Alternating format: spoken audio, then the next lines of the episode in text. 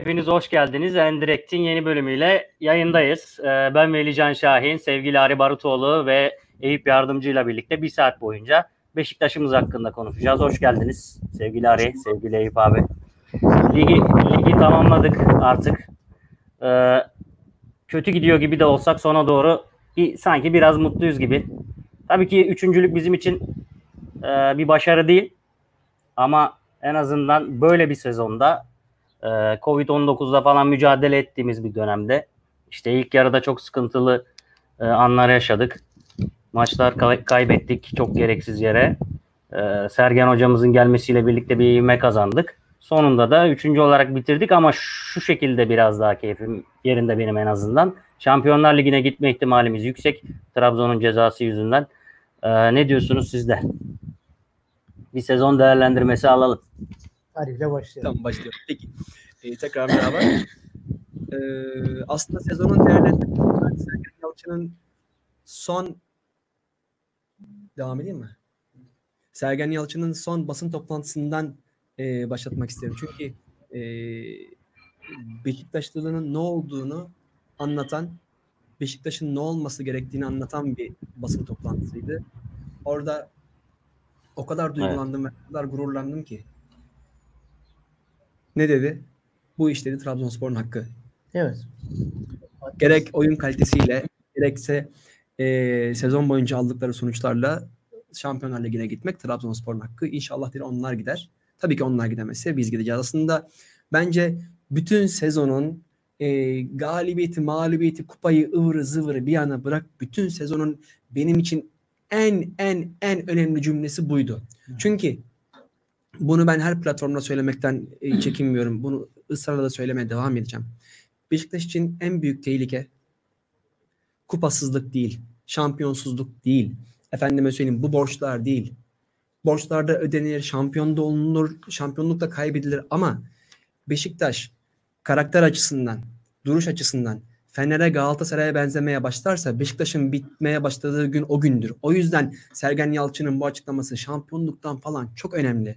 Hele ki e, 90'lı yıllardan sonra doğmuş e, kardeşlerimizin Beşiktaş'ın ne olduğunu anlaması açısından bu açıklama çok önemliydi. O yüzden bence sezonun golü bu açıklamayla atıldı.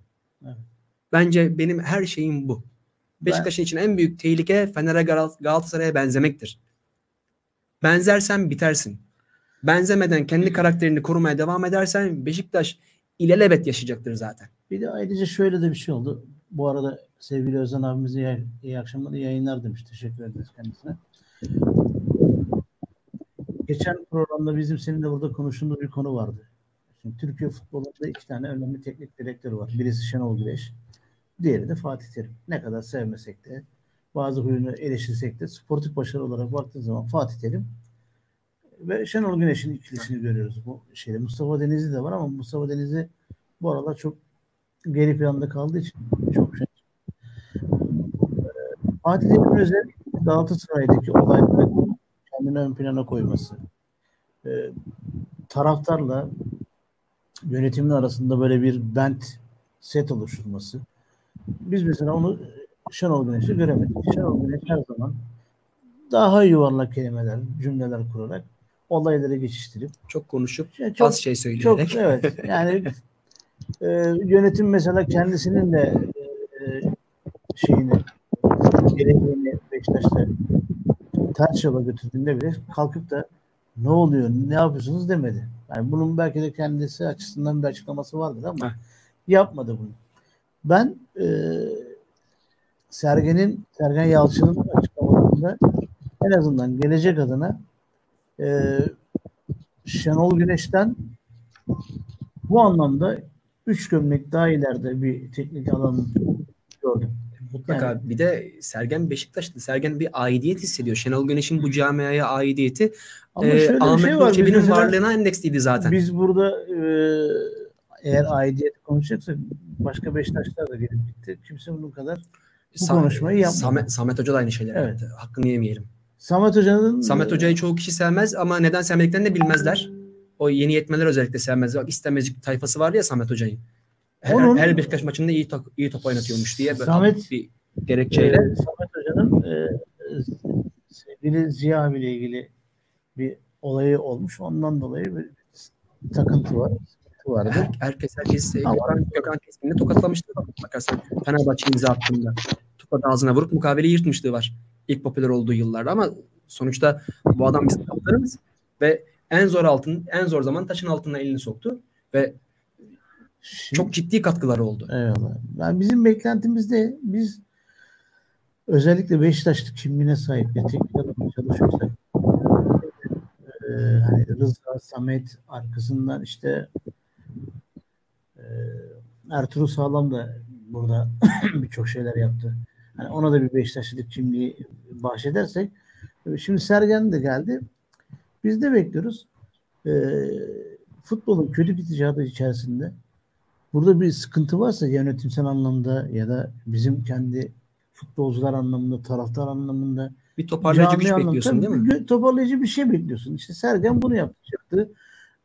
Böyle hani çok lafı dediğin gibi evirip çevirmeden ne gerekiyorsa ne varsa sorun onu söyledi. Hatta sadece Beşiktaş'la ilgili değil tüm kulüpler için alacak açıklamada yaptı. Yani Sergen zaten e, topçuluk zamanından da hatta e, yeni yeni mikrofon uzatıldığı dönemlerden beri Sergen'in en önemli özelliklerden bir tanesi Sergen mikrofona bir şeyler söyler. Evet. Mesela çoğu adam vardır ki laf kalabalığı yapar hiçbir şey söylemez. Şenol Güneş yarım saat konuşur bir cümle bir şey söyler. Ertuğrul Sağlam da keza. Ama Mehmet Özdilek çıktığı zaman bir şey konuşur. Efendime söyleyeyim Sergen Yalçın bir şey söyler. Samet Aybaba kulakları çınlasın mikrofon uzatıldığında bir şey söylüyordu. İşte bir, bir şey ama o birikim var tamam mı? Sö- söylemek önemli. bir-. Birikim bir de Dağarcıkta kelime fazlalığı her şey var. hem de cesaret. Kimisi Cesaret. diyor ki aman ben et diye süt diye dokunmayayım top çevireyim bu röportaj bitsin diyor. Eyvallah. Doğru söylüyorsun. Bu arada e, Görkem Baba iyi yayınlar demiş. İyi yayınlar diliyoruz. Samet Başkanımız kardeşimize buradan selamlar, saygılar sunuyorum. Velicim ben araya giriyorum kusura bakma. Cenkliler doğru diyorsunuz ama sabredecek taraftar nerede? Dün kral olan Burak, bugün hain diyen dün Ahmet Nur Çebi'ye iyi ki geldin deyip bugün sizin kral olan Burak, bu sürece hain diyen Dur. O borçlar kolay kolay bitmez demiş. İyi ki geldin hocam. İyi yayınlar demiş. Şimdi yayın öncesi de konuşuyoruz. Bir yandan sezon da çok önemli burada. Burak e, bir şekilde giderek de kulübe önemli bir katkı sağladı. Fakat Burak'ın gitmesiyle ilgili e, bir haber de okudum. Hatta Ben de onu. E, Burak Yılmaz yerli yabancı oyuncu ayrımı yapıldığı için ikisinden dolayı sözleşmesindeki maddeyi koyup böyle bir şekilde ayrıldı diye bir şey var. Bununla ilgili ben açıkçası yönetimden gelmediği müddetçe yani böyledir. O gelmediği müddetçe demek ki doğrudur bu iş. Maalesef yönetimden e, zaten açıklama gelse de her kapıdan başka ses çıkarak açıklama geliyor. Biz bir günden bu yana beşini yan yana göremedik. Ben Evet. e, onlara çok umut bağlayan, çok bel bağlayan, seçildikleri gün şampiyon olmuş gibi sevinen bir taraftar olarak bunu söylüyorum. Ben onları yan yana görmeyi istiyorum. Onlardan e, özellikle onlar değil mi? Açıkça söyleyelim. Başkandan, Urgancılardan, Dalga Kıran'dan, Torunoğullarından ve Kocadağ'dan tek ses çıkmasını bekliyorum. Hepsinden başka ses çıkıyor. Ve böyle bir durumda da evet aydınlanmamız gerekiyor. Yani Burak nasıl gitti? Gidecekse Burak'ı satış listesine koysan bonservis alsaydık. Öyle değil mi? Sonuçta hali hazırda 35 yaşında olsa bile vücudu hiç 35 yaşında gibi gözükmeyen skorer. Ya Bir de Fransa Ligi Lig 1'e gitti. Lig 1'e gidiyor. Türk milli takımının hali hazırdaki golcüsü. Sanırım Lille'de e, Fransa Ligi'nin dördüncü takımı. Yani bonservis alsaydık İyi de bir takıma gitti. Ben yani. bugün bir haber daha okudum. Bak işte okuyoruz ama doğruluğunu da bilmiyoruz. Deniyor ki Beşiktaş'tan aldığı paranın daha altına imza attı. Olan daha altına imza atacaksan mukabelende indirim yapsaydın burada kalsaydın. Evet. Hani bir sürü kafamızda soru işaretleri var ve dediğin gibi bizi aydınlatmak için bir kişi zahmet edip doğru bir şey söylemiyor. Ya şimdi bu Bence sorun burada. şöyle sıkıntı senin dediğin gibi yönetime baktığımız zaman özellikle şu e, kampanya sürecini maalesef doğru düzgün yönetemediler. Yani en azından görünen o. Maalesef. Maalesef yani e, işler doğru düzgün gitmedi. O belki de beklenilen şey bir türlü oluşmadı. Şimdi mesela biz yayından önce üçümüz oturmuş konuşuyorduk. Ee, Cem ne dedi bize? Tişörtler Ağustos'ta e, satışa çıkacak ve 200 TL'den satışa çıkacak. Şimdi bakın e, Beşiktaş'ın armasının değerinin camianın karşılığının bir şeyi var. Bir, Beşiktaş taraftarı biz yine konuştuğumuz şeyi bir daha konuşalım. Evet. Ondan sonra e, Beşiktaş taraftarı bir şey bekliyor. Ne bekledi? E, Ahmet Nur Çebi ve yönetiminden geçmiş yönetimlerdeki yapılan hataların hesabının bir şekilde sorulmasını bekledi. Yani e, şimdi bu iş olmadı maalesef. Daha henüz ortaya bir şey konulmadı. Yani evet. e, Fulya davası ile ilgili biliyorsunuz olay sonuçlandı. Yani oradan büyük bir gelir elde edilecek. Ama maalesef orada da bir hareket yok şimdilik. Ama neden? Ben geçen sefer burada söylediğimi bir daha tekrarlayayım. Bana göre kimse kimseden hesap soramaz. Çünkü Sayın Ahmet Başkan bugün Beşiktaş'ın zor durumda olduğu bir dönemde e, gidip Beşiktaş'a yardım et dediği insan hesap sorulması gereken ya da beklenilen insan evet. Yıldırım Demirören. Şimdi sen bir yandan hesap sor dediğin bir birisi var karşında. Hı hı. E, diğer taraftan da o insandan para istiyorsun Beşiktaş kulübüne. Şimdi bu nasıl olacak? Soramazsın yani. Çok doğru düşünüyorsun. O, o, bu sorulmamazlık da Beşiktaş taraftarında camia içerisinde hani ben o zaman niye böyle yardım edeyim ki? Nasıl bu param benim boşa gidecek e, algısını uyandırdığı için bu Kesin, sönük geçiyor. Kesinlikle yani e, bizim insanımız inanmadığı bir şeye para harcamaz. Evet. Bu gerek kulübüne destek olma şeyi olsun. Gerekse e, aynı şey ülke genelinde de oldu. Pandemi sürecinde hükümet yardım kampanyası başlattı. Evet. E, halktan çoğu kişi diyor ki ben sana deprem için, afet için zaten vergi ödüyorum. O paralar nerede diyor. Aynı muhabbet. E, şuna gelmek istiyorum. Hesap soramaz kısmında seninle hemfikirim. Şöyle hemfikirim. E, yine başımız derde girmesin. Az konuşayım. Abi siz çok anlayın. Dinleyen arkadaşlarımız, büyüklerimiz de çok anlasınlar. Ben az söyleyeyim. Evet. Ee, biz Fikret Orman dönemlerinde, Yıldırım Demirören dönemlerinde ve e, Serdar Bilgili dönemlerinde aleni bir şekilde e, kulübün parasının hatta kulübün olmayan parasının e, çok kibarca söyleyeyim kötü niyetli kullanıldığında hem fikir miyiz? Hem yani, fikiriz değil mi? Evet. Peki e, şunu sormak istiyorum. Cumhuriyet tarihinde hangi büyük dolandırıcılık yukarıdan e, icazet alınmadan yapılmıştır? Eğer herhangi bir büyük yönetici, bu bir kulüp içinde geçerli, bir şirket içinde geçerli, bambaşka büyük bir yapılanma içinde geçerli. Büyük bir vurguna kalkışıyorsa onun zaten e, hükümetin kimde olduğu önemli değil. Siyaset yapmıyorum burada. Onun zaten yukarılardan sırtını dayadığı bir şey vardır. Dolayısıyla sen hesap soracağım diye ortaya çıkarsın. Hesap sormaya başlarsın. Eşelersin, eşelersin, eşelersin. Hababam sınıfının e, bir bölümünde olduğu gibi. Aa bakarsın ki tünelin ucu bombok bir yere çıkmış. Aman dersin geri dönelim. Evet. Yani hiç karşılaşmak istemeyeceğin bir adam karşına çıkar bu hesaplaşmanın sonunda. Dolayısıyla e, tabii ki bu işte hesap sor, sorsana kardeşim demek bu kadar e, demek kadar hesap sormak kolay değil. Bununla birlikte e, hiçbir şey yapmamak da mantıklı değil. En azından senin dediğin gibi sonuçlanmış bir Fulya davası var. Kulübün lehine sonuçlanmış. Yani. Yapman gereken bir şey yok. Kimsenin cebine giren bir para yok. Yapman gereken bir şey yok. Bir, sadece sahip çıkacaksın. Taraftar bunu bekliyordu. Bu yapılmadı.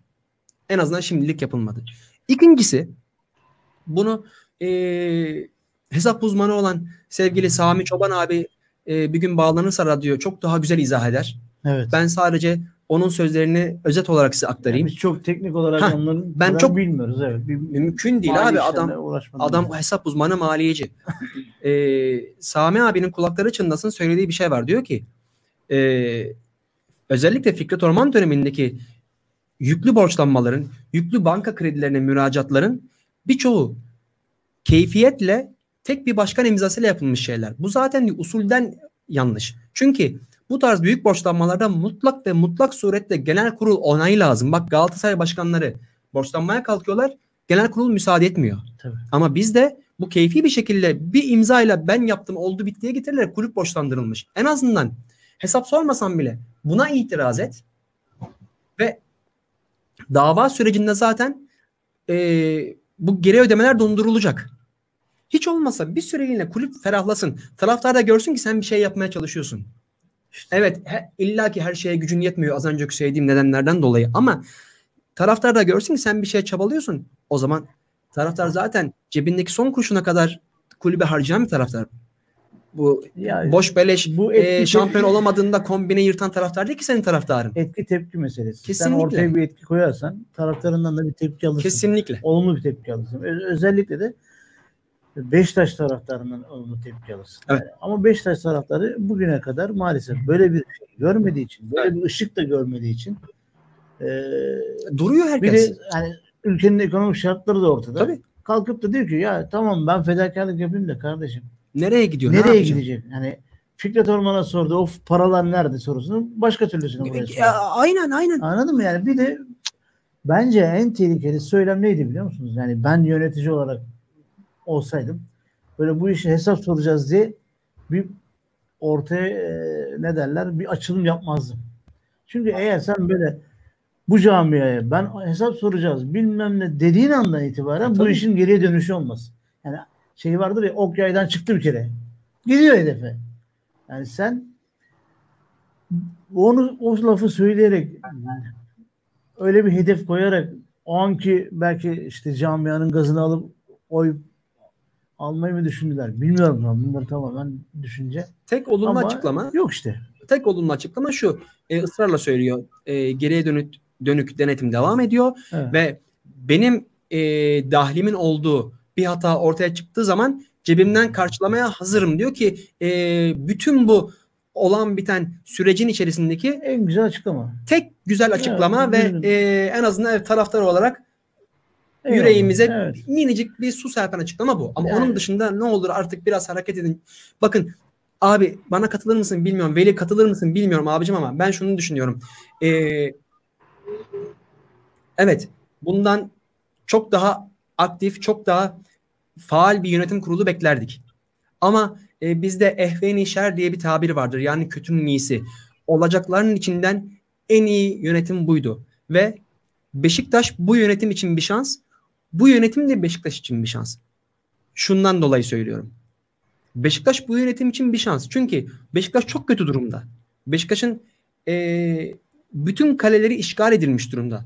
Eğer bu yönetim doğru hamlelerle hatasız bir dönem geçirip Beşiktaş'ı bir parça eee, aydınlığa çıkarmak mümkün değil ama en azından aydınlığa çıkan yola Beşiktaş'ı sevk ederse e, yarın öbür gün bu yönetim ikinci Mehmet Üstünkaya dönemi olarak an- e, anılma şansına sahip. Peki. Üstünkaya dönemini hatırlıyorsun. Bunları yaparsa. Evet. İkincisi e, kendileri de Beşiktaş için bir şans. Çünkü bu yönetim gittikten sonra kendimizi kandırmayalım. E, Hürser Tekin Oktay gibi idealist bir adama görev gelmeyecek. Ya da e, kulakları çınlasın Ali Gültiken abi gibi eski efsane bir sporcuya görev gelmeyecek. Bunlar gittiği anda Allah korusun kulübü satışa götürecek e, ve zaten kulübü bu duruma sokmuş adamlardan bir tanesi geri gelecek. O yüzden de bu, bu adamlar da Beşiktaş için bir şans. O yüzden herkesin e, ne olur aklını başına alması lazım. Gerek başkan ve yönetiminin gerekse de e, onların üstüne bam güm e, saldıran bizlerin ve e, yorumcu büyüklerimizin, arkadaşlarımızın. Çünkü e, iki tarafta birbiri için son şans. Gitti gidiyor. Peki. Bakın kulübü satarlar, maviye boyarlar. Sonra ortada Beşiktaş vardı diye anlatırız 20 sene sonra. Hatta bu şansı üç taraflı diye değerlendirmek de mümkün. Sergen Hoca da bu şanslardan biri bence. Yani Çok doğru. e, o da çok büyük bir parçası. E, doğru. ben se- seninle tamamen aynı fikirdeyim. E, biraz böyle ramak kaldı diye düşünüyorum. Yani Ahmet Nur Çebi yönetiminden önce başka bir yönetim gelme gibi bir ihtimal vardı. Şimdi bir söylemeyeyim ismini ama senin biraz önce bahsettiğin yani takımı satışa sürükleyecek tarzda bir yönetim geliyordu az kalsın. Hüsar Tiken Oktay'dan da bahsetmiyorum. O Tabii idealist tabii herkes biliyor kimden bahsettiğini. Aynen herkes biliyor. Şimdi isim vermeyeyim. Daha önce işte gördüğümüz gibi Fikret Orman yönetimi gibi veya e, Yıldırım Demirören yönetimi gibi ki onlarla çalışmıştı da olan bir kişi. E, çoğu kişi tabii ki böyle popülist yani taraftarlarımız da bunu seviyor. Parası olan adam her zaman sevilir. Gelecek hemen işte Ali Koç'un Fenerbahçe'ye yaptığı gibi bir sihirli değnekle işte milyon dolarlık sponsorluklarla e, bir şeyler yapabileceğini düşünüyor ama ben o düşüncede kesinlikle değildim. Yani e, o Ali Koç yani arkasında koskoca Koç yönetim kurulu var. E, başka kimsenin de yapabileceğini sanmıyorum ki gördük ki yani yapsa da hiçbir şey değişmedi. Şu an Fenerbahçe ligi 7. sırada bitirdi. Tabii ki canım. Evet. Yani önümüzdeki senede ne olacağını bilmiyoruz. Şu an bence biz yani e, en iyi şekilde kurtardığımızı düşünüyorum. E, önümüzdeki yılın planlamasında inşallah böyle inceleyip sık dokuyarak yaparlarsa e, bu süreçten karlı çıkabileceğimizi ümit ediyorum. Çok Evet. doğru söylüyorsun. Ben bir de bu e, satış konusuna böyle e, bizim aklımızın dimağımızın ermediği şekilde olumlu yaklaşan bir tayfa var. Bunlar e, çoğu da 90 sonrası doğumlu kardeşlerimiz. Onlara ben bir şey söylemek istiyorum. Arkadaşlar bakın bu satış mevzusu var ya siz Chelsea'ye vesaireye e, ya da PSG'ye imrenerek bu satışı destekliyorsunuz. Bu satış konusu oyuncağa dönersiniz. Oyuncağa. Kulüp satın alan kişinin oyuncağı olur. Hele ki Türkiye'de büyük firmaların, büyük oluşumların nasıl satıldığına bakarsanız bu satışın çok sağlıklı olmayacağını da görürsünüz. Size iki sene e, yalandan bir şampiyonluk gelir ya da işte Avrupa'da bir yarı final, marı final oynattırırlar. Allah ne oluyor dersin ondan sonra bakarsın ki ortada Beşiktaş kalmamış. Bu satış bu kadar tehlikeli bir şey. Yani e, ne olur herkes aklını başına alsın. Çok çok kritik bir eşikteyiz. Peki bu arada Cenk Güler sizleri izlemek güzel ama mesai var demiş. İyi yayınlar demiş. Allah'a emanet olun demiş. Teşekkür Sizlere ederiz. Allah'a emanet olun. Görkem Abay bence bu oyuncuların gitmesi iyi oldu. Zaten biz bu kadrolarla dördüncü, üç, dört ya da üçüncü ol- olduk. Yeniden kadro kurmalıyız. 7 ilk 11 toplamda 14 oyuncu almamız lazım demiş. Bunları okuduktan sonra bir şey söyleyeceğim. Beşiktaş'ın üçüncülüğü başarı mı? Yoksa eee, hani Sergen Yalçın'ın geç gelmesine rağmen Aha. kaybedilen puanları da düşünürsek başarısızlık mı? E, Bir şimdi bunu söyleyeceğim. İkinci bunu da söyleyeyim. Sizin fikirlerinizi alayım. Eee, şimdi Abdullah Avcı söz konusu. evet. Ee, mesela Abdullah Avcı bir gitti Başakşehir şampiyon oldu. Abdullah Avcı bizden gitti. Biz bir şekilde üç- 13.den Hı. 3.liğe geldik. Bir Acaba- lanet kalktı galiba Eyüp abi. Efendim? Bir lanet kalktı iki takımın üzerinden de diyorum. Ya şöyle ben öyle demeyelim de hani sonuçta Abdullah Avcı da Ya tabii ki kendisini Eyvallah. yani Ama ben çok Avcı futbol tarzını sevmesem ben ulan bende mi bir hata var? Hani bak ben bir gittim bir takım şampiyon oldu. Ben bir gittim hani hata vardı derken şunu demek istiyorum. Ee, hani sistemimde, oyun anlayışımda hani bir sıkıntı mı vardı kardeşim? Hani birini bıraktım şampiyon oldu. Diğerini bıraktım 13.lükten 3.lüğe geldi. Bu arada Başakşehir'in şampiyonluğuyla ilgili siyaset var mı yok mu onunla da ayrıca biraz konuşmak isteriz. Peki e, son ben fikrimi söylemek sondan başlayayım mı? Söyle buyur. Abdullah Avcı eğer öz eleştiriyi zaten yapan bir adam olsaydı Beşiktaş'ın başındayken yapardı. Bakın e, dördüncü haftadan sonra Beşiktaş'a e, çok kısa Antalya maçının 20. dakikasına kadar ilk yarıdaki Antalya maçından bahsediyorum. İlk yarıdaki Antalya maçının 20. dakikasına kadar yaklaşık iki buçuk maç kadar e, Beşiktaş'a doğruyu oynattı. Atiba'yı 6'da kullandı, Elneni'yi 8'de kullandı. E, efendime söyleyeyim. Beklenen Beşiktaş'ı ortaya koydu aslında. Kesin ve zaten takım uçmaya başladı. Antalya maçının 20. dakikasından sonra skor 2-0'a geldikten sonra zaten Rahatlıktan sonra zaten kenardaki vücut hareketlerini de görüyorsun. evet. Tekrar tekrar sağ bek orta sahaya girmeye başladı. Abuk sabuk top çevirmeler vesaire vesaire derken baktı ki bir şekilde maçlar da kazanılıyor. Tekrar bildiğini okumaya başladı ve işin sonu geldi. Dolayısıyla Abdullah Avcı'nın ben böyle bir öz eleştiri yapacağını falan hiç sanmıyorum. Ee, ilk sorun benim için daha e, Başarılı efendi. mı? İlk sorun. Evet. Çok aklımı tutamıyorum. başarılı üçüncü olmak başarı mı? Ee, Türkiye'de başarının tanımı zaten doğru yapılsa birçok şey doğru yönetilir. Başarı dediğin şey aslında kişinin, kurumun veya bir takımın kendi kapasitesinin üstüne çıkmasıdır. Dolayısıyla bu seneye baktığımız zaman kurulan kadro ben ısrarla bunu savunmaya devam edeceğim. Kurulan kadro e, insanların çöp, leş, atın bunları dediği kadar kötü bir kadro değildi. Buna katılmıyorum. Dolayısıyla bu kurulan kadroya göre üçüncülük başarısızlıktır. Bu kadronun en aşağı Şampiyonlar Ligi'ne gidiyor olması lazımdı. Bununla birlikte Abdullah Avcı ile beraber e, maazallah geçen seneki Fenerbahçe'nin durumuna düşmek üzereydik. Oralardan buraya gelmek de başarıdır.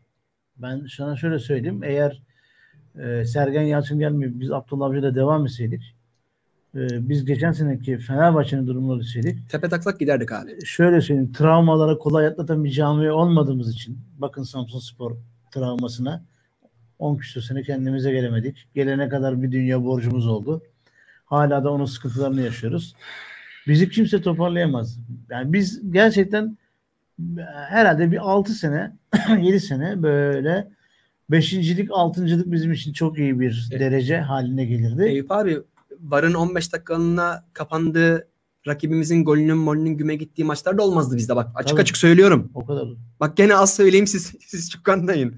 Ya da ay kıçıma çarptı 1-0 oldu. Ay ayağımdan sekti 2-1 oldu. Olmazdı bizim maçlarda. Evet. Cumburlok giderdik aşağı. Aynen öyle. Yani önümüze yatan kimse de olmazdı bizim. O yüzden o vaziyetlerden de bu vaziyete gelmek de başarıdır. Yani aslında tam adını şöyle koyarsak yani bana göre başarısızlık. Bak e, se- senin dediğine katılıyorum. Hı hı. E, Beşiktaş'ın kadrosu çok iyi kadro. Beşiktaş ki kadrosunun bu hale gelmesinin tek sebebi ne biliyor musun? En çok konuşulan söz konusu olan şey şu maaş konusuydu. O çok o kadar çok irdelendi ki, o kadar çok konuşuldu ki maddi sıkıntılar, ekonomik Evet. durumlar da tabii ki haliyle bunun konuşulmasına ön plana çıkmasına sebep oldu. Bu sefer şöyle bir şey oldu. Tıpkı hesap sorma me- mevzu gibi oldu. Yani hesap soracağız deyip de eğer hesap soramıyorsan bunun sana yansıması kötü olur. İşte bugün yaşadığımız. Ee, maaş konusunda da bu kadar çok yüksek maaşları olan oyuncular, en çok maaş veren kulüptük biz. Bugün başkan kendisi zaten e, TFF'den önce diyor ki 30-35 milyona indirmek zorundayız diyor. Ki büyük bir ihtimalle de sana TFF de bu kadar bütçe diyecek. 30'lara inmen lazım diyecek. İnebilirsin. Bu, bu potansiyelin var. Evet. Bu zor Ama değil. şöyle bu adamlarla şimdiki tabii ki yönetimi suçlamıyorum. Yani bu oyuncuları bu paralarla getirenlere söylüyorum. Evet. Hangi mantıkla bu kadar fahiş fiyatlarla e, getirdiniz? Ne düşündünüz? Amacınız neydi? Elinize ne geçti? E, Ellerine bir şey geçmiştir mutlaka. Şimdi onlara o topa girersek mahkemelik oluruz. Boş ver. Ya bu şey, yani sonuçta kimseye bir kötü bir şey söylemiyorum. Elinize ne geçti sorusunun cevabı çok iyiydi. Ellerine mu- mutlaka geçmiştir bir şey ya. Doğru söylüyor. Yani tabii ki yani. Şimdi bak düşünsene bugün atıyorum işte 3 milyon alan bir futbolcunun 700-800'e yani hak ettiği para diyelim ki 1000 lira değil mi? Evet. 1000 liraya geldiğini düşünsen hata da yapsa bu süreçte göze batar mıydı? Bakma. Batmazdı değil mi? Beşiktaş daha rahat oynardı. Ee, bugün çok eleştirdiğimiz Lens'i ya da diğer futbolculara böyle yerden yere vurmazdık. Sıkıntı da burada. Ha şimdi mesela bu arada kulüpte bir tüzük değişikliği var. Onunla ilgili bir heyet oluşturulmuş. Ee, Sağdan soldan gelecek fikirlerle de Evet. Yeni tüzüğün altyapısı oluşturulmaya çalışılıyor. Diyorlar ki işte yeni tüzük oluşturulduğunda artık böyle tür e, anlaşmalar yapılmayacak. Onun önüne geçmek istiyorlar. Kardeşim yani bunu yapılması için bir tüzüğe ihtiyacımız yok ki bizim. Ben İyi insan gibi var. iyi niyetli Ha. Beşiktaşlı olayım. İyi niyet. İyi niyetli. Beşiktaş'ı yönetmeye çalışayım. Ben kalkıp da e, 50 kuruş yani 50 liralık bir futbolcuya gel sana 1 milyon lira alayım. Bunun da 500'ün altını bence mi atayım? 200'ün de menajer atsın. Sen de 50'yi al demem zaten. Böyle bir olay, böyle bir söylenti, böyle bir şey gitmem zaten. Yani bunun için bir tüzüğe de gerek yok. Bakın e, dediğin çok doğru. Bununla ilgili bir örnek vereceğim. Dediğini pekiştiren bir örnek Eyvallah. vereceğim. E, Diaby'nin mukavelesine kaç para aldığı yazıyor. Yani. Bak Bilmiyorum. 1 nokta küsür. 1.7 mi yazıyor yalan olmasın? 1.5 mi yazıyor? Geçenlerde kendi ağzından kaçırmış. 800 bin euro alıyormuş. ya. İşte Allah Allah. Aradaki para kimin cebinde? Çok Hangi menajer? Abi, Ya menajerler zaten menajerlik ücreti almıyor mu bir de üstüne bu şekilde yani o ayrı. Menajer ücreti resmi. piyasa değeri 5.50 milyon euro gözüküyor da Diaby'nin. Yıllık ücret abi 1 nokta küsür gözüküyor. Doğrudur. Ben geçen gün bir çalışma yaptım. Onu henüz yayınlamadık. Ee, o çalışmada müsaade var mı telefona bakmaya yayında? Tabii tabii. Şurada Tabii. yazıyor. O çalışmayı burada bitiririm. Onu bir parça daha yayına hazırlamaya çalışıyorum. Bakın abicim. Diaby'nin yıllık ücreti 1,5 milyon euro gözüküyor. Herifin cebine giren para 800 bin euro. İşte Burak Yılmaz'ın Bunu, bunu da- geçenlerde bir toplantıda ağzından kaçırıyor Diaby. 800 bin lira alıyorum ben diyor. Peki nerede abi 700 bin lira? Kimin cebinde? Burak Yılmaz'ın işte yerli yabancı oyuncu ayrımı mevzu var ya yönetim yabancı oyuncularla böyle bir sıkıntı yaşamaması için maaş ödemelerini yaptığı söyleniyor. Burak Yılmaz da diyor ki tamam hani ben de bir paramı sonra verirsiniz diyor. Ya Çünkü yerli oyuncular es geçilmiş. Tamam. Ee, 10 aya yakın çocuk para almamış. Tamam. 10 aya yakın para almamış. Ama Ruiz kalkıp da ben hiç para almadım deyince olay başka bir yere gidiyor. Yani eee Yönetimde ne dedi? Sadece pandemi dönemindeki paranı alamadın dedi. öyleymiş hakikaten. Vermişler onların parasını. Bir Yani şekilde bir sıkıntı var yani anladın mı? Ortada Ödemişler. bir... Ya bizim ülkemizde şey vardı. Sen bizim çocuğumuzsun muhabbeti vardır ya. Abicim şimdi bak her zaman şunu söylüyorum. Eğer profesyonellik geçerliyse, eğer endüstriyel futbol denilen şeyin Ha. doğrularını yapacaksak Tamam. bu iş bu kağıda imza attırırken oturacaksın abi. Bu işi böyle hemen iki dakikada hani ay şeye benzemesin yani sıradan bir vatandaş cebinde diyelim ki birazcık parası var gitti bir mağazaya elektronik Tamam. eşya satan Hı hı. bir mağazaya orada 2000 liralık bir şey gördü. Bak almasa da olur onu. İhtiyacı da yok ama hani heveslidir ya onda. Param da var alayım. Ya da işte öderim ya nasıl olsa kartla martla falan. İşte sen yöneticisin. Bir koskoca camiayı, koskoca e, yüz küsür seneyi aşmış bir kulübü yönetmek için başına gelmişsin. Böyle kendi cebindeki parayı harcamıyorsun.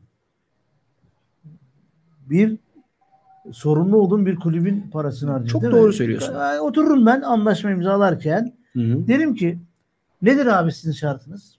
Benim şartım da bu. İlla ki Ödenebilecek bir rakamda anlaşırsın değil mi? Tabii. Yani ben di- diyoruz ya her zaman işte kardeşim sen 50 liralık futbolcusun değil mi? Ben sana 50 lira verebilirim. Peki çok doğru söylüyorsun. Peki buna bir de e, futbolcuların açısından bakalım mı?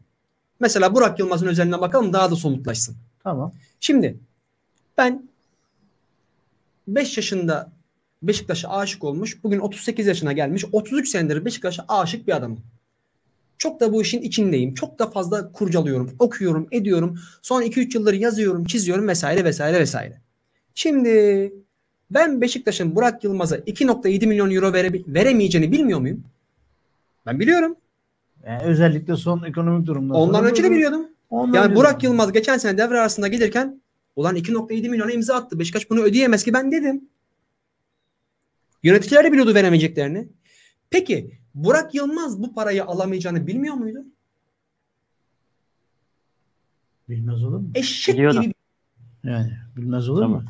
Ben şarkıcıyım. Bir yerle anlaşma yapmaya giderken adam bana sana şu kadar para vereceğim işte şu kadar sayıda program için dediği zaman lan bu bana bu kadar parayı veremez ki derim. O topun altına girmem. Yani. Veya bir ikincisi. Hadi o topun altına girdin. Burak Yılmaz Beşiktaşlıyım diyorsun, şu diyorsun, bu diyorsun. Sen Beşiktaş'ta kimsenin parasının kalmayacağını bilmiyor musun? Biliyorsun. Peki abi acından öldün mü? Ya şu nerede? Asgari ücretle Yaşayan ya da insanlar- asgari ücretin bir tık fazlası 3 bin liralara, 3,5 bin, bin liralara eee, çalışıp da aylarca maaşını alamayan işçiler var. Onlar ne yapsınlar? Ya sokakta kağıt toplayarak Onlar ne yapsınlar? ya. Ne olacak onda? Bak ya bana imza attığında Beşiktaşlılık masalı okumayacak. Tamam mı? Ya da bana Beşiktaşlık masalı okuyorsa oradan Beşiktaşlık üzerinden mastürbasyon yapıyorsa parasını alamadığında burada Gaku gidip kaçıp gitmeyecek. Ben sana bir şey söyleyeyim mi kardeşim? Çok net. Ben ben bugünün ortaya konulan, konulmak istenen bu demin konuştuğumuz gibi bu endüstriyel futbol profesyonellik olayları karşısında şunu söylüyorum. Oraya imza atan futbolcunun Beşiktaşlı, Fenerbahçeli, Galatasaraylı. ne kadar Galatasaray ne kadar tartışmam. Benim gözümde şudur abicim. Ben anlaştım mı? Ben sana ne veririm? Sen bunun karşılığında ne vereceksin? Çok doğrusun. Hem Yani- fikirim. Ben hatta şunu da karşıyım. Yani böyle toplantılarda öptüm falan bilmem ne. Bırakın abi. O, o işler Kemal Sunal filmlerinde İşte bak, kaldı. diyorum ki ya onu yapma ya böyle davran. Yapmıyor. Bak bu nereden başlıyor biliyor musun? Bak bir kulüp eğer tam profesyonel, tam sistemli şekilde çalışırsa bu işler zaten olmaz, yaşanmaz bu işler. Bugün Başakşehir'de böyle şeyler oluyor mu Başakşehir kulübünde? Başakşehir'de olmuyor. Lakin şu da var. Yani Başakşehir senin- bazı şeyler örnek vereyim diye söylüyorum. Senin az önce söylediğin gibi davranıyor. Başakşehir eee Başakşehir yiyebileceği yemeğin altına giriyor. O kadar abi. O kadar. Anlatabiliyor muyum? Bugün 200-300 milyonla parayla kazanç Al- dönüyorlar. Hele şimdi şampiyonluğu oldular. A- Daha da kendileri iyi duruma gelecek. Yani kimse Başakşehir hükümetin takımı falan muhabbeti yapmasın. Evet Başakşehir hükümetin takımı. Ben de hükümete karşı bir adamım. Ama Başakşehir'in şampiyonluğu anasının ak sütü gibi helaldir. Ya kardeşim Kimse, şimdi kimse şöyle bir şey öte yandan mastürbasyon yapmasın. Başakşehir sen niye almadın abi klişeyi? Kliş çok mu pahalıydı? Abi işte bak nereden geliyoruz biliyor musun bak. Futbolumuzda Daniel, çok özür dilerim. Evet. Doğuz çok yok, kusuruma bakma. Daniel Alexic diye bir adam var. Sırp milli takımı görmüş bir adam. Başakşehir Daniel Alexic'i bedelsiz aldı. Sen niye olsan- almadın? Cem, Cem Baba'ya ne diyorsun? Sivelli'ye ne diyorsun? Ya Dembaba'yı bırakın arkadaşlar. Empriano'yu niye Başakşehir'e Neydi bize gelen bulamadın? İspanyol? Evet. Galatasaray'a bedelsiz geliyordu da biz parayla aldık adamı. Victor Şey Ruiz'i diyor- mi diyorsun? Yok yok, Yok, hayır yok, ya. Oo. Ne zaman? Ha- hangi- Negredo. Negredo. Ha Negredo'yu. Negredo Galatasaray'a bedava gidiyordu. Biz adama para verdik. Bonservis parası verecek aldık O kardeşim. yüzden kimse kimse Eyüp abi Veli kimse Başakşehir'in şampiyonluğuna kurtulmasın. Sen alaydın abi o adamları. Kesinlikle. hepsi son derece makul fiyatlı adamlar. Zannediyorlar ki bunlar. Hiç bakmadan, araştırmadan zannediyorlar ki Başakşehir'e hükümetten para yağıyor. Onlar da parayı yağdırıyorlar, yağdırıyorlar. transfer- Yok. Öyle bir şey. Aldıkları adamlar hepsi çok makul rakamlara alınan adamlar. Peki ben Sen size alsaydın abi. şöyle söyleyeyim. Siyasetle hani siyasetin e, gücü arkasında var dedikleri için söylüyorum. Ben heriflerin maçlarını da izledim. Takır takır top oynayarak maç kazandılar. 1950 ve 60'lı senelerden itibaren bu ülkede çok partili döneme geçmeden sonra bu ülkede siyaset futbolun içinde her zaman olmuştur. Hatta üç büyük kulübün yöneticilerine bakın o dönem hep siyasetçilerdir. Evet. Şimdi daha düne kadar bizim e, başkanımıza biz e, biliyorsunuz teşekkür ederim teşekkür ederim Ha, vardı Sayın Cumhurbaşkanımıza değil mi? Demek ki bir şekilde siyasetin sana etkisi vardı. İşte orada inşaatın yapılmasına bilmem nesine kadar diyelim. Kardeşim bir taraf da siyasetin arkasında keşke siyasette futbol iç içe olmasa. Bunu baştan söylüyorum. Kendi fikrim bu. Öyle bir şey olmasın. Herkes kendi ayakları üstünde dursun. Net. Bunun için de sistem lazım. Sistemde çalışan insanlar lazım. Evet. İşte bunun için demin dediğimiz gibi o anlaşmaları imzalarken düzgün konu düşünecek insanlar lazım. Tüzüğe gerek kalmadan. Doğru. Şimdi sen de destek almışsın. Sen gidiyorsun tek imzayla bankadan kredi çekip Beşiktaş'ı borca sokuyorsun. 250 milyon. Usulsüz.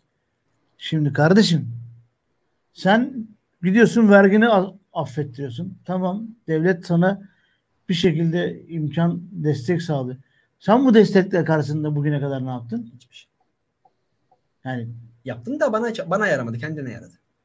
yani ne yaptın derken kulübe bir yaptın birse cebine 20 girdi. Ya, Dolayısıyla e, Yani şimdi siyaset desteği her yerde var. Oy potansiyeli olan yerde her yerde var abicim. şimdi Çünkü kitlelere hükmediyorsun futbol. e, yeri gelmişken bir daha söylüyorum.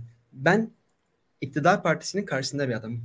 Ve ömrüm boyunca iktidar partisine ve ondan önceki iktidar partisinin benzeri partilere oy vermedim. Bu saatten sonra da vermem. Ama e, benimle aynı şekilde düşünüp de Başakşehir iktidar şampiyon yaptı kolaycılığına kaçan arkadaşlarım var. Benimle aynı görüşte olup da. Ha. Arkadaşlar Başakşehir iktidar miktar şampiyon yapmadı. Başakşehir zaten 5 yıldır 6 yıldır demlene demlene demine aldı. Başakşehir geçen sene olmasa bu sene olacaktı. Bu sene neden oldu? Olacaktı. Peki yani şunu da düşünsünler. ya, Üç büyük kulüp ne Sen yaptı kardeşim Sen ya? ne yaptın ki? Ne yaptınız siz yani? Özür dilerim yani. Fenerbahçe, Ne Galatasaray. yaptınız abi? Hadi Galatasaray'da diyelim ki Muslera'nın ayağının kırılması bir şekilde bir sebep olsun. Hani psikolojik olarak çökmelerinin sebebi olsun. Bir Hakemler şekilde. 10 hafta ma- doğru Heh. maç yönettiler. Bir tane galibiyetleri var. Anladın mı? Yani Ya diğer biz ne yaptık? Fenerbahçe ne yaptı? Ha, Galatasaray. Trabzon mesela o pandemi sürecini hiç iyi yönetemediler. Önce bir de sonra çok aşırı densizce gerildiler. Böyle ortalığı Çünkü başka bir şey 40 senedir yaptılar. olamıyorlar. Onun şeyi var şimdi. Abi işte ama var. yani bak işte bak nereye geliyoruz? Gene yönetime geliyoruz. Yönetim Kesinlikle. sistemine Ve geliyoruz. ben Eyüp abi şunu insanlara vurgulatmaya çalışıyorum. Ne olur beni yanlış anlamasınlar dinleyen arkadaşlarımız, büyüklerimiz. Ama eğer biz Başakşehir'in şampiyonluğunu aman onlar zaten hükümet şampiyon yaptı işte Erdoğan'ın takımı falan gibi küçümseyerek alıp da o tahlili doğru yapmazsak biz kendimizi de doğru yönlendiremeyiz. Ne olur bakalım bu adamlar empriyonları, kınçileri, efendime söyleyeyim mukabelesi bitmiş Mehmet Topalları, Alman Ligi'nden Berkay Özcanları, İrfan Canları, eee, o saçı bağlı santrforları kimdi? Boynu içinde. Sivelli. Sivelli. Crivelli'yi, belli oldu. efendim Çok iyiydi. az önce. Daniel Alexic'i, Elya'yı bunlar kaça aldılar? Bir görün. Çok güzel rakamlara alındı bunlar. O yüzden Demek ki gelebiliyorlar. Demek Tabii ki anlaşılabiliyor tabii yani. niyetin iyiyse alırsın. Hani bunlara ne yaptı? Devlet özel güvenlik gönderip de atılan imzayı mı delirttirdi Herhangi yani? bir takımın Allah zaten Allah. bunları alması için devletin desteğine ihtiyacı yok. Bunlar kolay transferler. O yüzden de ne olur buna e, şa- Bir de şampiyon doğru- yapıldı diye bakmayalım. Bir de- Hayır Başakşehir şampiyon oldu. Biz de aynısını yapalım. Biz de onlar gibi davranalım ki biz de seneye şampiyon olalım. Bir de doğru teknik adam. Bak şimdi Şenol Güneş Fatih Terim'den bahsettik ama bundan sonraki süreçte bir gerçek var arkadaşlar. Sergen Yalçın, Okan Buruk, Erol e, Erol Bulut. Erol Bulut, e, Okan bunun gibi futbolun teknik yapısını ve işleyişini, sistemini iyi bilen, iyi yöneten teknik adamların dönemi gelmiştir. Bak bu kadar basit. İnşallah Sergen Yalçın'da bu potansiyel vardır. Ben Sergen Yalçın'ın oynattığı oyunu baştan beri söylüyorum.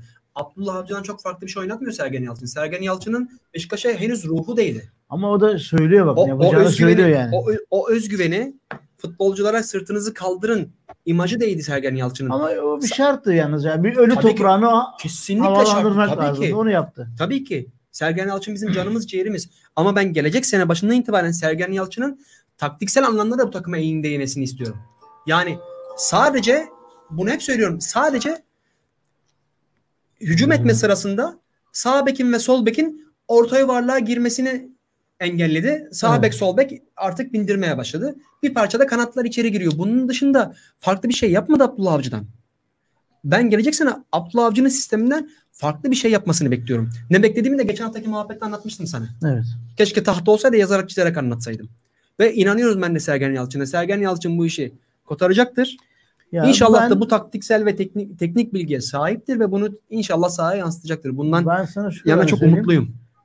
Ee, dünkü Akhisar Karagümrük maçı seyrettiniz mi? Evet. Bak bir yerde Yılmaz Ural var teknik direktör. Karşısında Karagümrük'ün antrenörü genç bir hoca. Bak Karagümrük sağ taraftan Ramazan'la bindirmeler yaptı. Yokladı kaleyi, yokladı kaleyi. Yılmaz Ural da o bölgenin sol tarafından yani kendinin Evet. sol tarafından bir şeyler yapmaya çalıştı.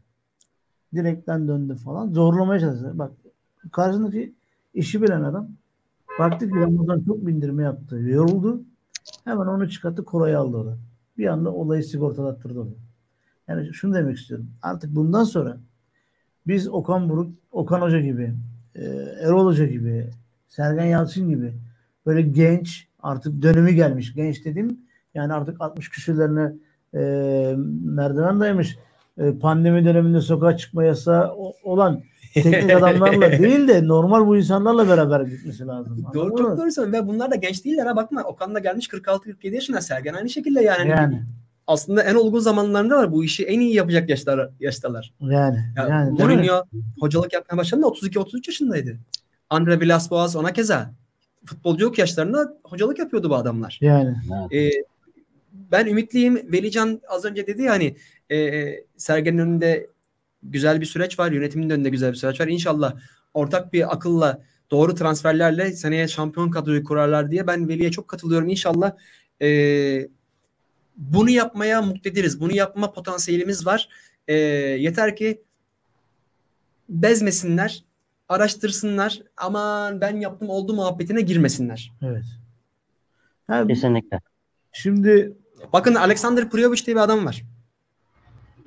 Veli sen bilirsin. Nerede oynuyordu?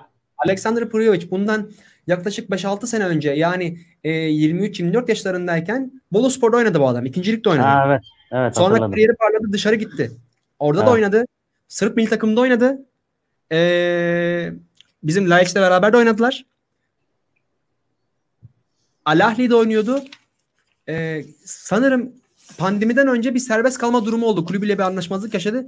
Ve bu adam şu anda boşta diye tahmin ediyorum.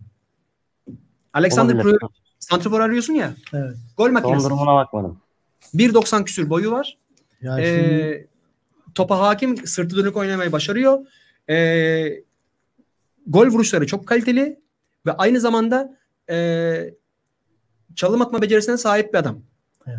Yani gidip de işte 40 maçta 5 gol atmış, 8 gol atmış adamların peşine düşülmesin artık. Bakın böyle adamlar var piyasada. Kesinlikle. Bakın iki sene önce Negredo alındığında ya da Negredo'dan bir sene sonra aa, Fra- Fransız santrifor var. E, Meksika Ligi'nde Tigres'te oynuyor. Hatırladım adını.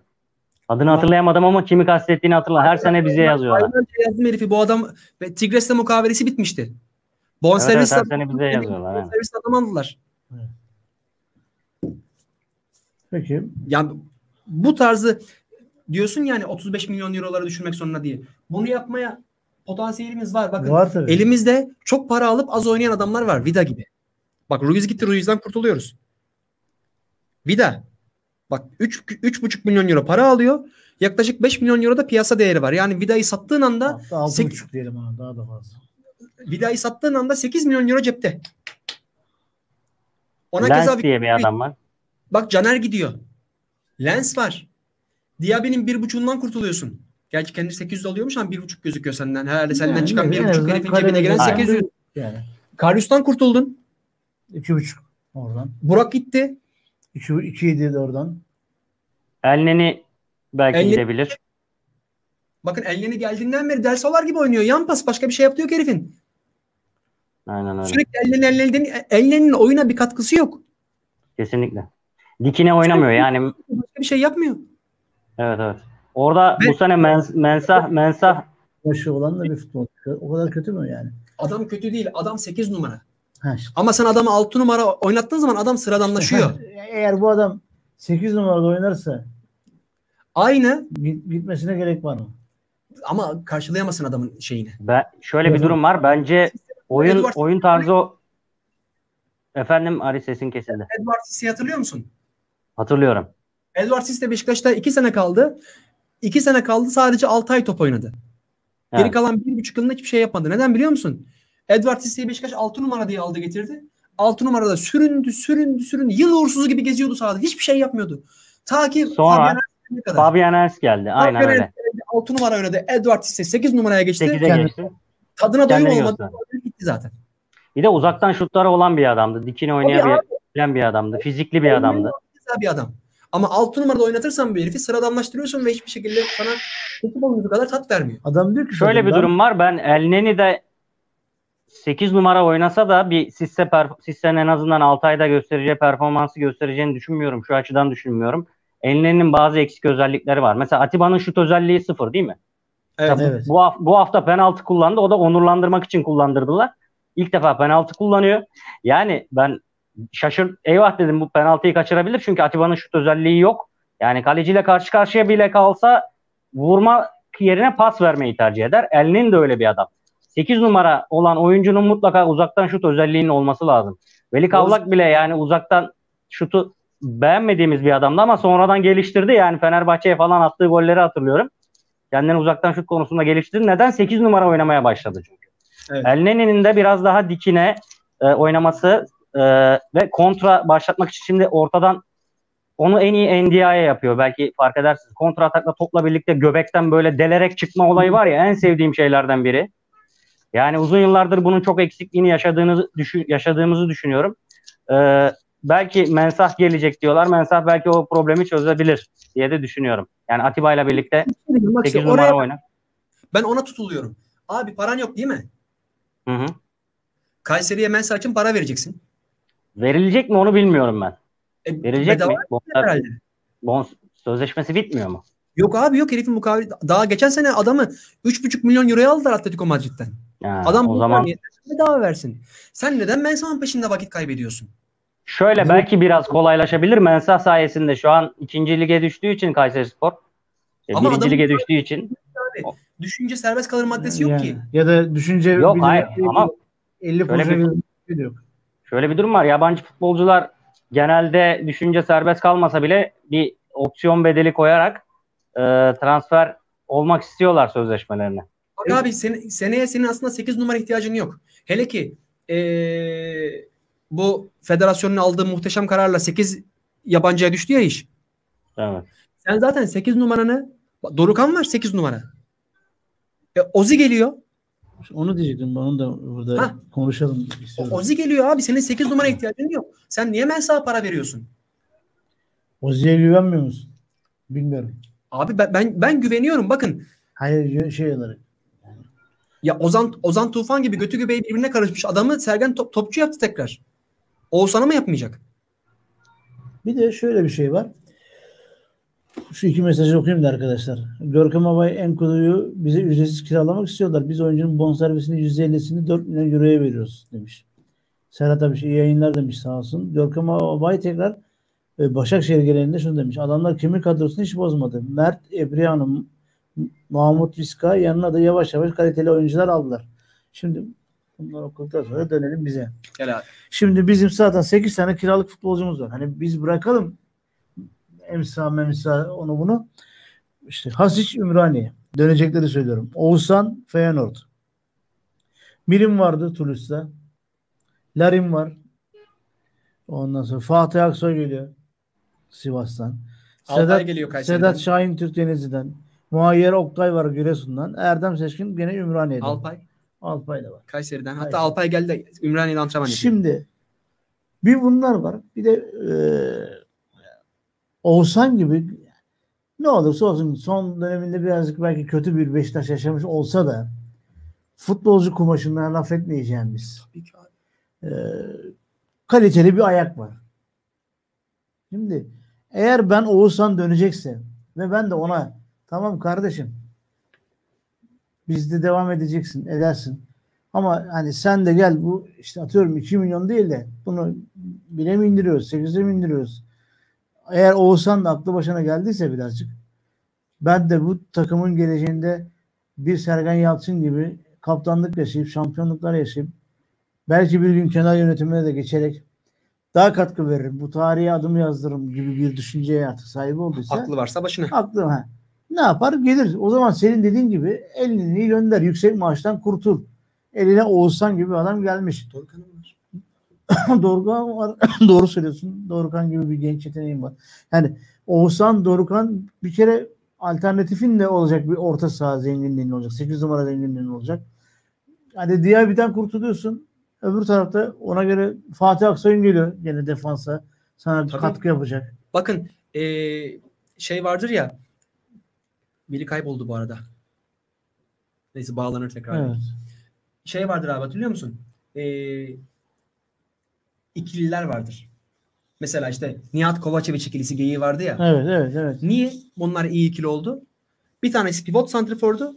Yanındaki serbest gezen santrifordu. A- aslında aynı ikililer savunma tandemi için de geçerli. Bakın Beşiktaş'ın 2-3 yıldır burnu boktan bu yüzden kurtulmuyor. Aynı tarzda iki adamı alışık olmadıkları şekilde oynatmaya kalktığın için kurtulmuyor. Aynen öyle. Marcelo ile Tosic neden oldu? Tosic çok mu iyi stoperdi? Değildi ama Tosic kesici stoper rolünde, agresif stoper rolünde önde oynuyordu. Marcelo ise sağ ayağıyla geriden oyun kurarak daha yumuşak bir profil çiziyordu. Bu yüzden oldular. Şimdi Fatih Aksoy oyun kuran ve yumuşak bir stoper. Dolayısıyla senin sağ ayak yumuşak stoper e, şeyin e, istikakında Fa- Fatih Aksoy'un var bir kere. Efendime söyleyeyim. E, bunun yanına alacağım bir tane stoperim var. Aynı şekilde bak Marcelo'nun geri gelme durumu var. Veli duydun mu? Evet onu duydum. Yine Marcelo'nun geri gelme videoyu ihtimali var. istiyorlarmış. Videoyu alıp onlar. Ver, ver. Yani Olimpik Lyon'un bir şeyi varmış böyle. Hani Keşke bana alalım. alsan. Size de Marcelo'yu verelim. Yani Tamam. Aradan da para kazan. Üstünden de para Haklı alacaksın. ol, Şimdi tabii. Vida, Vida 30 yaşında, Marcelo 34 yaşında. Yani Biri biri 90'lı, biri 86'lı. bir de şimdi senin dediğin gibi bak orada önemli bir yere demin değindin. Hani Tosic, Marcelo Tosic'le olayında. geri getir. Şimdi Tosic gibi senin o yumuşak ayağını rahatlatacak bir adamın olduğu müddetçe sen oyunu rahat kurarsın. Tabii ki. Yani Şenol Güneş'in en büyük avantajı bir- o dönemde Tosic'in varlığıydı. Ama Tosic sert oynuyor. Kesiyor. O rakip yıprandığı için e, Marcelo ne yapıyordu? Daha rahat. tabii. Daha güvenli topla çıkıyordu, oyun kuruyordu. Bak ben Şenol Güneş'e bir taraftar olarak çok kırgın ve çok bozuğum. Bununla birlikte Tosic'i o şekilde kullanan da Şenol Güneş'tir. Hakkını Evet. yemeyelim şimdi Yani. adamın. Bize adamı sol bek zannediyorduk. Adamdan stoper yarattı herif. Ve fark et zaten Atiba alt numarada oynarken kolay kolay kontratak yemiyorsun. Evet. Yesen bile Atiba'nın hemen 5 metre arkasında Tosic zımba gibi bitiyordu. Her şeyi başlamadan bitiriyordu. Sen iki senedir bunun zaten ceremesini çekiyorsun ve yediğin gollerin tamamına yakını bu şekilde pozisyonlardan yeniyor. Haybe'ye gol diyorsun. E, Şimdi abi bak Marcelo ile Tosic'i getirsen zaten biri 34 biri 35 yaşında sana Ronaldo Zago etkisi yaratacak. Seni bir sene kurtarsın ya. Düşük ücrete seni bir sene kurtarsın. Arkada Fatih'in de var. Bitti gitti. Burada bir tane bize Joker bir adam gerekiyor. Ve böyle bir adam var. Ve bu adam Türk. Joker adamdan kastım şu. Birkaç mevkide birden oynayabilen ama o mevkileri Necip gibi idare Necip gibi değil. Hakkını vererek oynayabilen oynayan. bir tane adam var. Ve bu adamın bonservisini alamasan bile bu adamı kiralık bir şekilde getirmen lazım. Bu adamın adı Kaan Ayhan. Bakın müthiş bir topçu. Kaan Ve Ayhan'ı Takımı küme düştü galiba. Takımın da küme düştü galiba aynen abi. Stoper koy stoper oynuyor. Sağ bek koy. Sağ bek oynuyor hem de bindirme yaparak, orta yaparak bildiğin sağ bek gibi oynuyor. Aynen. Artı 6 numara koy 6 numara oynuyor. Rotasyonunda Kaan Ayhan'ın olduğunu düşünsene. Bir Doğru. kere kulübede kulübeye adam koyarken Türk. Kaan Ayhan'ı koyduktan sonra dersin ki Atiba'ya bir şey olsa 6 numaraya koyarım. Stopere bir şey olsa stopere koyarım. Sağ bekten memnun kalmasam sağ bek koyarım. Kaan Ayhan'ın mutlaka ve mutlaka bitirilmesi lazım. Bak Galatasaray Galatasaray pusuda bekliyorlar. Kesinlikle. falan bırakılmayacak kadar kritik çok çok çok çok çok stratejik bir adam Bizim Kaan Ayhan. elimizi kadro olarak, oyun sistemi olarak rahatlatacak. Evet hele ki bu 8 yabancı muhabbetine düştükten sonra önemi bir kat daha arttı. Evet. Yani mesela şey gibi yani Sergen Yalçın dedi ya, yani kaleciyi dedi yedek şey yerli oyuncudan düşünüyorum. Tabii ben Haklı şimdi ben olarak. mesela Fabri'yi istiyorum Ben artık ne- Fabri'yi alamazsın bu Yani saatten sonra. ya Abi şimdi bir, bir, bir de olsa bak bir milyon da olsa büyük para bu. Tabii. Ben o bir milyonu kaleciden yana kullanamam. Kullanma. Ha e, 30 küsür 32 33 yani ne bileyim işte Volkan Babacan bu iş için herhalde en uygun gözüken o. 31 yaşında 1.91 boyunda bir de e, Başakşehir gibi bir takımda Mert gibi Ee, kendinden daha gencinde yedeği kalmış. Birinci kaleci onun yedeği olmuş. Hakikaten ses sorunu da çıkartmamış. Ama eli tespihle sokakta bir kişiye beş kişi birden saldıran Heh. adamlardan bir tanesi. Bu şimdi bizim kurum kültürümüze, bizim Beşiktaş'ımıza ne kadar yakışır bu da önemli. Heh, şimdi sıkıntı orada. Ya bu adamı alacaksın, o düşündüğün mantıkla kenarda tutturacaksın. Ne yaparsa da yapsın. Ya da diyeceksin ki "Yani ben seni alıyorum ama hani beş, ben Abi- şunu söylüyorum, düşünüyorum. Hani Sergen Yalçın'ın o anlattığı açıklamalardan sonra Sergen Yalçın'ın herhalde şunu diyecektir. Bak kardeşim sen buraya geldin. Bura Beşiktaş. Bura Beşiktaş. O elindeki tesbih, mesbih her şeyi bir kenara bırak. Ya bıraktın geldin. Eyvallah. Gelmedin kendin. Arkadaşlar kaleci var. Bakın Fatih Öztürk var. Akhisar Spor'a Türkiye Kupası'nı kazandıran kaleci. Bu çocuk eee, alt kademelerde en üst seviyeye kadar gelip milli takım karesini kuruyordu. Evet. Bu adamın 1400 eee o neydi Trabzon 1463 mü neydi? 1400 kaçtı ya? 1450. 1400 1453. Anladınız değil mi neyi, neyi kastettiğimi? Ne, bir şey 1461 mi ne? O Trabzonspor'un altyapısından kalma kaleci antrenörüyle olan husumeti bu çocuğun milli takımın aday kadrosuna, milli takım A milli takımın havuzuna seçilmesine mani oldu. Bu çocuk çok kaliteli bir kaleci. Bak kaleci çok var. Evet. Ersin'i yedekleyecek kaleci var. Yeter ki araştırmayı bilelim. Ne olur eee Torunoğulları, Emre Koca da ne olur bir parça kafayı kaldırsınlar. Mutlaka onlar da kendilerince Ya eee, bizim bu topa giriyorlardır. Ha, onlara da bu bilgiler gidiyordur. En azından gitmese bile buradan duyulup ne olur yani. ne olur ne olur yani eee, bu bütçelerin 30 liralara 35 liralara düşürülmesi Ben çok zor değil bak, yapılır. o 30 liradan daha da aşağı düşersin. Düşer abi bak yapılır. 20 lira 25'e de düşersin. Yapılır. Bu mantıkla. Hem elin rahatlar. 20'ye düştüğünü düşünsene. 30-35'ten 20'ye düşmüşsün. 15 milyon daha çok cebinde paran Kesinlikle abi. hesabın olacak. Kesinlikle yapılır. Bilmiyorum. Evet beyler bir haftanın daha sonuna geldik. Bize dakikalar yetmiyor. Biz daha muhabbeti devam ettiririz. Devam ettirdik de. Bir saate Evet. doldurdum. Ben bugün çok verimli olamadım. Biraz internet bağlantımda problem vardı. İnşallah önümüzdeki hafta telafi edeceğim. Veli özledik özledik yüzünü görelim. Yani yakından böyle Evet ya. canlı kanlı görelim abi seni. İnşallah yani şu sıralar Aydın tarafındayım. Ee, stüdyoya gelemiyorum ama e, önümüzdeki haftalarda geleceğim. Geleceğin zaman biz mesela bugün Cem, ben hani oturduk şurada güzel çayımızı içtik, muhabbetimizi ettik. Sen de gelirsen hem yayın öncesi böyle bir yüzünü görmüş hem güzel bir muhabbet etmiş oluruz. Hem sen Eyvallah. bize o yaptığımız anılarını anlatırsın. O video çekimler falan. Eyvallah eyvallah. Özledim ben de sizi çok. En kısa zamanda geleceğim. Eyvallah. Tamam. Teşekkürler. Endirect'in zaman- sonuna geldik bu haftada. Herkese çok Evet. Herkese Veli kayboldu. Herkese iyi haftalar diliyoruz. Bizle birlikte olduğunuz için teşekkür ediyoruz. Bayramda biz burada mıyız? Bir de onu konuşalım. Haftaya yok muyuz?